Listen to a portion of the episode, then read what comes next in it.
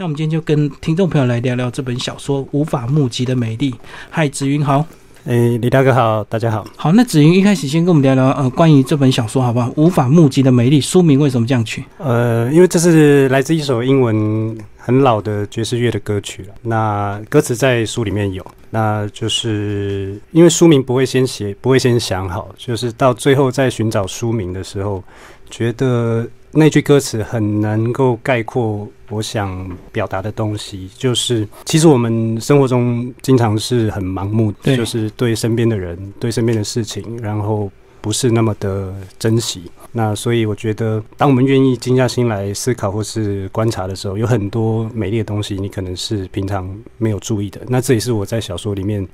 呃，很想表达的一个部分。其实关于讲到这个回应，就是说，其实有时候像我们这个呃很多事情，我们一直拖延不做，对不对？我们就想说永远都有明天可以做。可是呢，有一天当你突然生病的时候，或者是比如说你受伤了，你什么都不能做的时候，你反而就会怀念说，为什么很多事情在你健康的时候为什么不马上做？是是，对，就是当你失去之后，你才会发现这个呃拥有的一个可贵。那这本书的小说架构其实看起来好像很简单，就两个部分，两个主角的一个名字，可是读起来真的不太容易，有它一个难难度。所以听众朋友，如果你拿到这本小说呢，真的要很细心的看，因为有时候这个重点呢，像我在第一次读这个小说的时候，我第一次当然会读的比较快一点，因为我们的访问量比较大。那第一次读完之后，我就发现我看不太懂。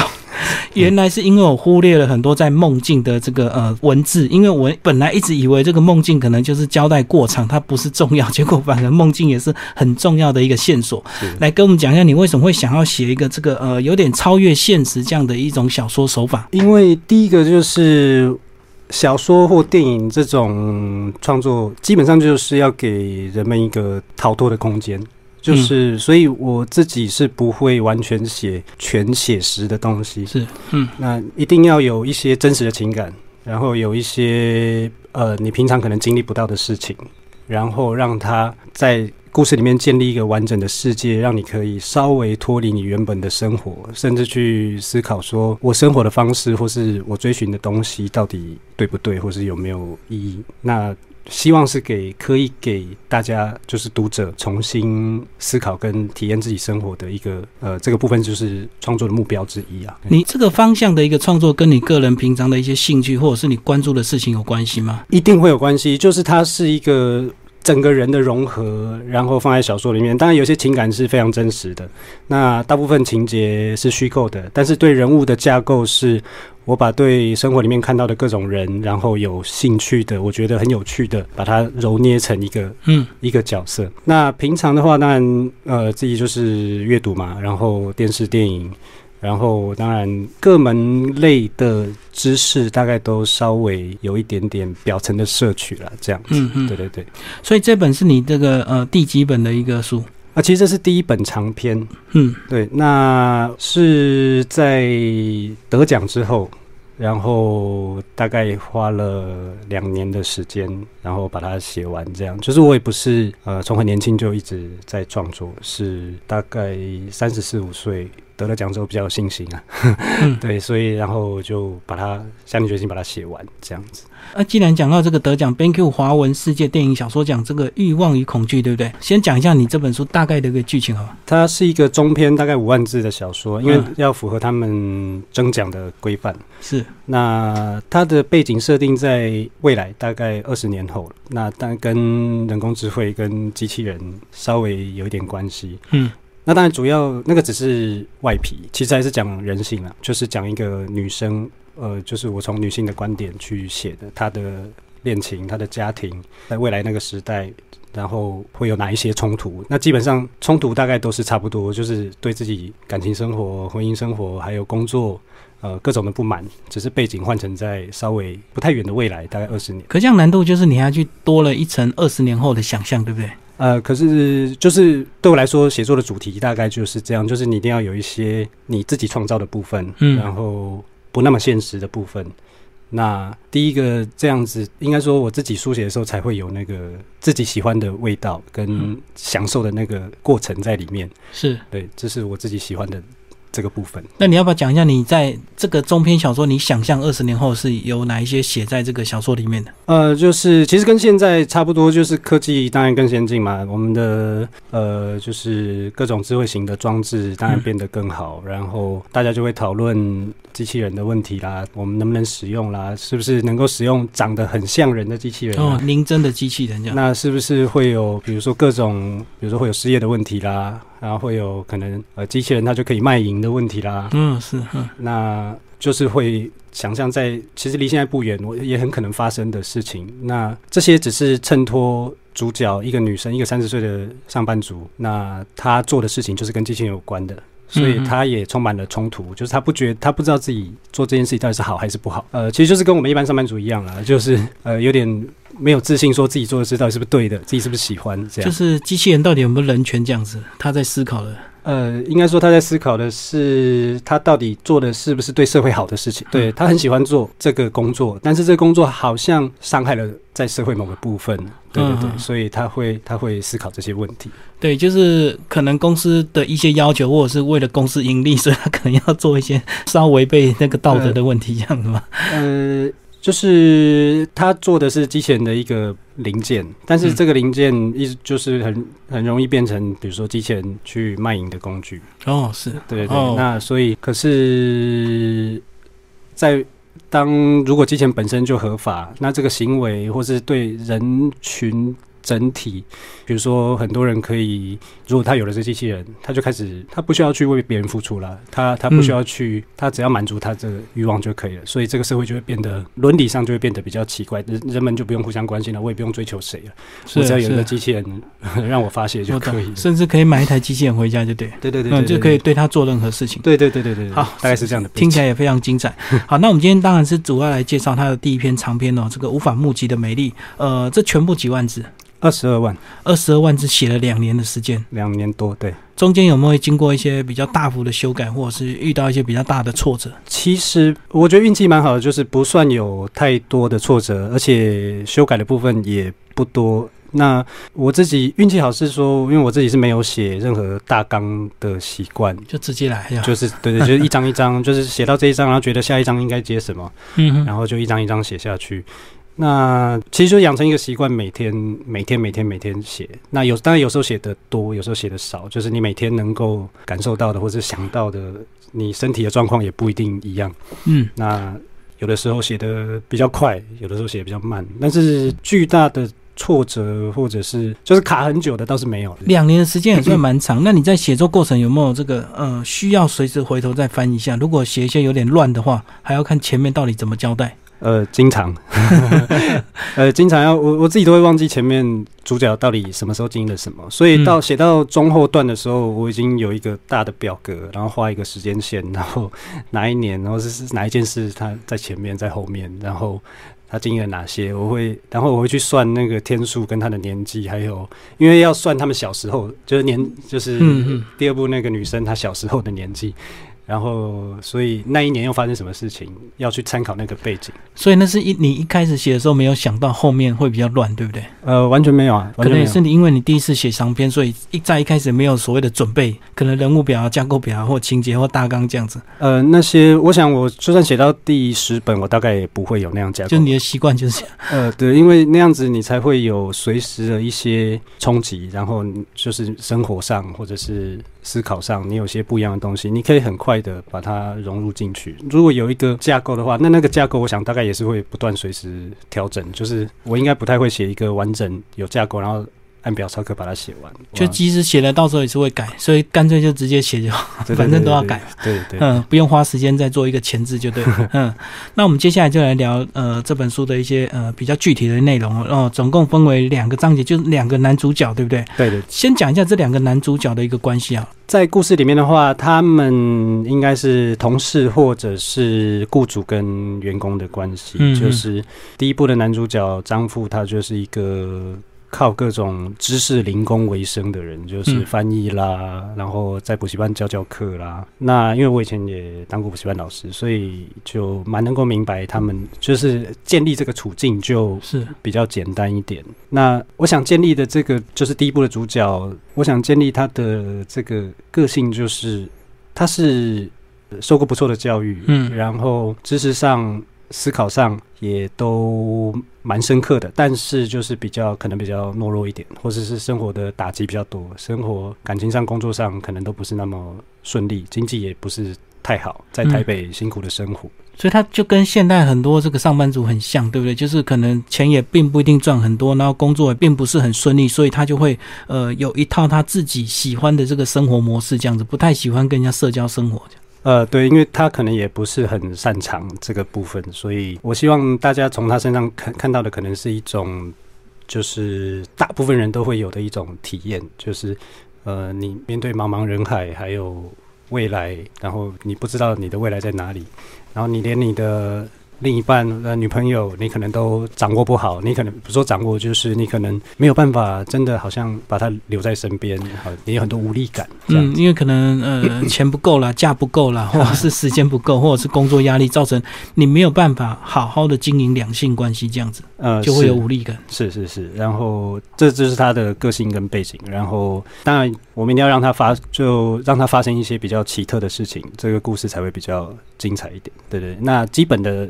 背景设定大概是这样子。嗯那第二部的主角跟第一部主角稍微相反，就是他的工作、他的事业、他的家庭都比较成功一点。嗯但是他却开始怀疑自己的生活，这样到底是对还是不对？所以他决定要放下一切。当然，他在书里有提到，他受了一些小说或电影的影响，嗯那让他理解到一些人生观，好像这个世界可以有其他选择，嗯。所以他就决定放下他的家庭跟事业去流浪看看。放逐人生就对，嗯，然后到台东去，他等于是到台东去呃体验生活这样子嘛。嗯、就是在书里面的话，他是个意外，就是他原本想说就是台湾就是走一圈这样，嗯那嗯。只是到了台东之后，他遇到了第二部的这个女主角，那两人之间就有了一些情感或交流，那他就呃，当然也发生了一些故事，那就他就留在那里这样。嗯，那刚稍微简单介绍呃两位男主角的关系，那接下来我们就是就从第一部来开始帮我们介绍张富这样的一个角色。呃，他有一天就莫名其妙被绑架了这样子。是是是，当然绑架的这个过程，其实呃，当初在写的时候，只是想要向某些读过的小说致敬啊，就是我自己读到一些有趣的地方，那想让他被绑架，其实开始没有设定说后面要怎么样去架构后面的故事，只是觉得当下觉得这个过程对一个呃，你可以说很很幼稚、很稚嫩的，没有什么太多意外的人生的人，一定是一个很大的冲突。对。对，就是当时只是想让这个人体验一个他完全没有想象过的事件，然后那这个事件里面当然不会是像他对我们世界理解的那么简单，我们当然希望他经历一些他平常不会看到的事情，然后他不会遇到的人，那。当然也希望给读者一种过程中，也希望给读者一种比较温馨的，就是会让他遇到一个女生，就女主角，对对，就是也是他从来没有遇见过的人，嗯就是没有遇见过这样这个类型的女生，就在他生活里面是不会出现。那这个女生当然也有很多自己的故事，然后那当然她她在遇到这种女生，她是一定是完全被吸引的，因为基本上她是。主角是一个知性好奇的人，所以这种呃，在他世界之外的事情，他一定是抱着一种崇拜的心情啦，或者是这个就是一个未知的东西，然后嗯很想去靠近。但是他大概也知道这个女生离他太遥远了，就是大概也不是他能够真的能够接近到什么程度的对象。但是他心里面是，呃，我在写的时候，当然是觉得他一定是会很喜欢这个女生的。确实，他们在这个呃故事的这个发展，他跟女生慢慢就有一些接近了。那其实当然，这整个故事并不是那么快就会破梗，告诉你他到底要什么目的，或者是他被绑架到底是什么目的。其实到最后才会越来越明显。那在他整个跟他相处的一个过程，其实开始你的一些比较科幻、奇幻的手法就带进来，对不对？他的时间好像就开始有一些错乱，就是他会回到呃一个地方，然后这个地方他才想说，哦我昨天才来过，好好的，诶，怎么管理员告诉他这个地方一个月前已经歇业了，这个早就人都搬光了，嗯然后他也带着这个莫名其妙的心情就回到他本来的住处。我想第一步很重要的是介绍一个这个张父的梦，第一步这个主角的梦境给读者嗯嗯，看。那一开始我们当然不会去提醒读者说，哎、这个梦境其实很重要，或是怎么样。但是呃，其实这个梦境对我自己来说是一个很重要的譬喻啦。就线索。嗯，对对对，那也是对现实社会的一些关怀。那这个借由这个譬喻，然后这个梦境，然后我想要让主角去经历一个他从现实的世界到一个非现实的世界，嗯，然后当他再回到现实的世界之后，他开始有了一些不一样的认知，比如说他的堂妹，对，就哦出现了。嗯，嗯，然后整个世界看起来变得呃跟他以前过往的记忆有点不太一样。那我想故事大概是从这边开始，会慢慢的，呃，就我自己而言呢、我会觉得从这边开始会比较有趣。我自己在写的时候也是这样觉得，就是哎，我可以加入一些很多各式各样。更不是那么时间上不是那么线性，然后更复杂一点，然后更跳跃一点。对，就是时间已经越来越不是所谓的连续，也不是的合理性，就开始有跳跃的，就是像你刚刚讲他堂妹，诶，你知道她是你堂妹，可是你就觉得她长相很怪，然后你就觉得好像她怎么会长这个样子？是那其实我觉得在第一章是不是最重要就是他们在辩论那个人类到底要不要吃肉的这个呃问题，对不对？嗯好像在后面也蛮重要，所以说这个是也是你个人对这个人类吃不吃肉这样有一定的一个关注度。呃，是是，这是我那几年非常关注的一个问题，就是因为它已经根植在我们的生活里面了，嗯，到处都是。比如说你走进 Seven Eleven，你想要买一个没有肉的东西，都非常困难。对，那当然现在已经很流行了，大家也都能够接受，就是很多人都在吃素了。所以现在只是我讨论的问题就是你吃素，然后有些人说他吃素，有些人说他爱护动物。我想讨论的只是我们人是多么一个矛盾的生物，不见得你一定要吃吃不吃肉。我真的没有觉得说大家一定要怎么样，就是这个世界它有它运作的方式。那很多人吃，有些人不吃，我觉得那已经不是那么重要。重点只是我想表达，我们其实非常非常的自我矛盾，就是嗯比如说，我们到底是靠什么去区分狗跟猫？该吃不该吃这样，什么是宠物，什么是食物？对，，它的界限在哪里？嗯呃，你说聪明吗？那狗跟猫好像没有猪的智商高，研究是这样。嗯所以到最后就是它跟我们多亲近或长得可不可爱，嗯，对，就是到最后这个我们标准就是这样。就我们不会吃狗，不会吃猫，就对了。对，那所以你你在维护动物权益，你说我很爱护动物啊，可是当你回到家一样享受猪牛鸡嗯这些东西的时候，那这个时候爱护动物的心情去了哪里？我的意思是这样，就是这个矛盾只有在这里，你怎么跟自己解释说，呃，我去抨击伤害猫或吃狗肉的人，然后回到家我可以吃牛跟猪吃，别的肉这样。嗯对，那这样子那个界限在哪里？我只是觉得这个部分我经经常在思考，我们到底每天有做多少这种非常矛盾的事情？哦，是，嗯对，就是呃，所以我才说这只是一个思考或是逻辑的问题。那你也可以吃，对不对？你也可以吃的很开心，你可以吃各种肉，但是我觉得在那个情况下，你似乎就不能去骂吃狗肉的人，对因为他吃的嗯也不过就是跟你一样，他吃动物的肉嘛。很多动物之一，就对。对对对对对对对对对，所以像韩国跟中国大陆到现在还很多这个狗肉节，所以还是被现代人很多人批评这样。对，我所以我的意思就是说，那这样子你在批评别人的时候，你是不是有思考一下你的作为有没有那么合理？呃，嗯我的初衷只是这个样子，就是我没有觉得吃肉有什么不好，只是那你在骂别人的时候，那你的行为其实是一样的，就是对你一样在吃肉，你没有什么特别。所以这个也就是被你写进去小说里，也是呃，无形中就把作者的这个个人的一些意思，就把它带入这个题材里面，对不对？呃，这是应该，我我不知道其他作者是不是，但是这对我来说一定是必须的。你一定要有自己的，把自己的情感或者是把自己的思考放在一个作品里面。那不见得说它一定要很特别，但是它必须能够是反映你一个真诚的。身为作者，你一定要真诚的说出你自己的感受。这个对啊，确实这个作品是这个作者个人创作，所以他一定会有隐藏他个人的一些东西啊，不可能所谓的这个公平正义是不可能，因为毕竟是人创作出来的。是好，那我们来聊到这个第二个章节，就到另外一个男主角是呃郭成真，对不对？是然后他在台东，然后哎，我发现这个郭晨真他在这个生活周遭好像就跟一些女孩子他们就开始有互动跟交流，对不对？嘿，是。然后从他来带入这个男主角张富这样子，在第一部跟第二部的转换，只是说，呃，我想要让故事，第一个我想让故事更延长，嗯，呃，如果在第一部再继续写下去的话，再通用同一个主角的话。那这个故事显然已经必须要交代一些 结局。那我觉得，可是我心里面觉得这个故事是还没有结束的。嗯，所以我觉得还可以再创造下一个人物，然后让故事延伸的，让它的格局更大。那这个格局更大，只是说一个第一步是写一个在台北都会里的生活，而且总共也才七天的事情。哦，那第二步我就希望让他到一个比较台湾其他地方去。就是不要那么都会，虽然他就是一个都市人啊，因为我自己也是都市人，所以我当然会带着这个观点，就是都市人的观点，进到台湾比较呃，就是比较美丽、比较遥远的地方，然后比较没有那么热闹的地方，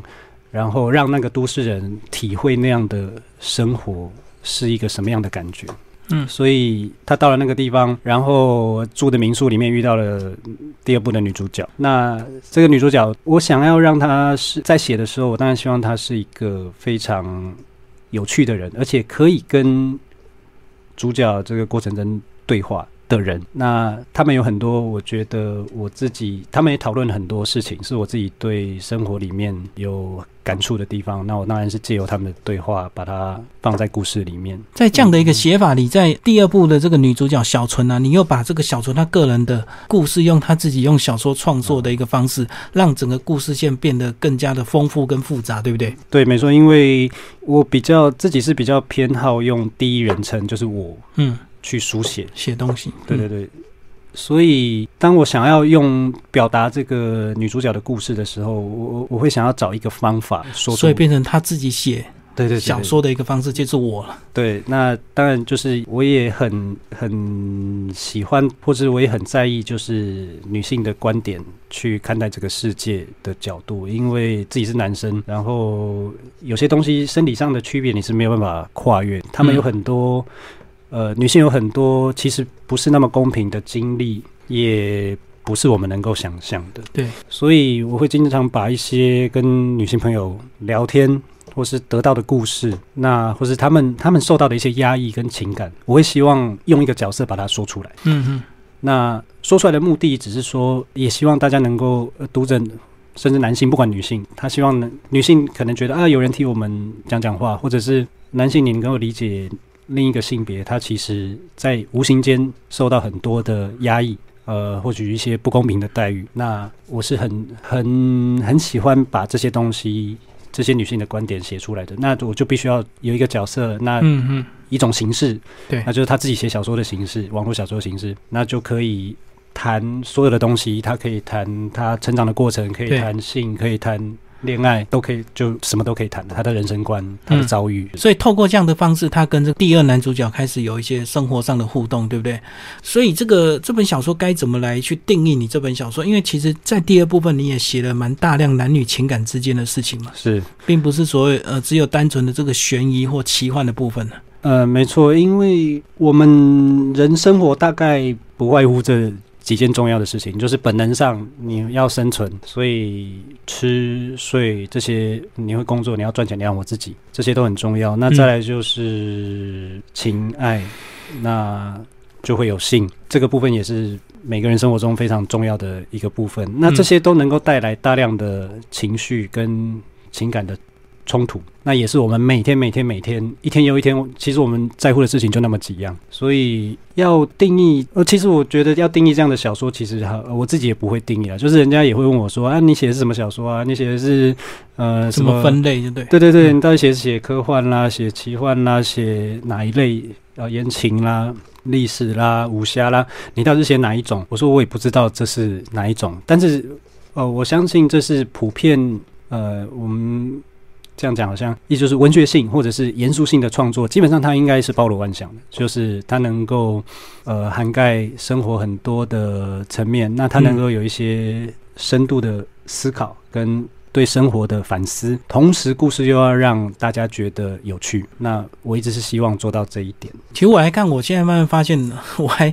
觉得它有点像这个推理小说，因为真的你要看得很仔细，包括这个梦境里面的故事，包括呃第二女主角她在自己的小说里写的这个故事，其实都跟情节有关系。所以如果你把它忽略到了，其实到最后你会发现你看不懂，你要回头再看第二遍这样。就是当我们在架构一个这么大，呃，有点长了，比如说不敢说这么大，就是二十二万字已经算蛮蛮多的，对，蛮多字了。那其实我们当然会很斟酌每一章的内容。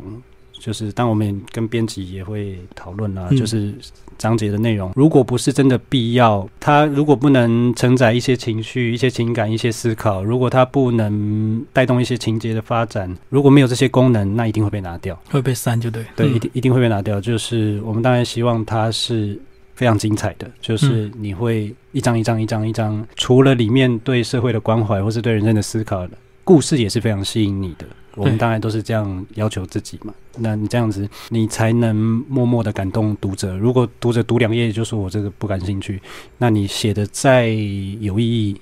那我想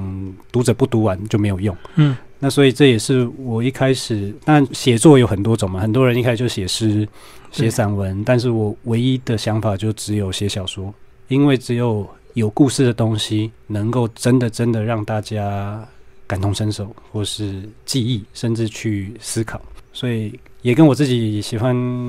电影或影集也有关系。当然，我都觉得那些故事都很很精彩，但故事的背后的探讨是另外一回事。但是故事本身也要让多人、让看的人或读的人能够进入，那才是我心目中想想要的创作形式。你自己会想象你这本小说如果被翻拍成电影，它会变成什么样的一个模式吗？基本上大概要删掉很多内容了，才塞得下去这两个小时，就对。对对对，因为我大概有一点点相关的就是影片影像拍摄的工作经验，所以要拍成电影，我现在现在已经不会那么。憧憬或是想象，因为其实，在台湾拍电影真的很难、很辛苦，也没那么容易，要天时地利人。但是，第一个，它里面有些场景预算制作起来可能不会太低。对对对，因为它必须有一些科幻的场景。对对对对对。那我觉得会很有、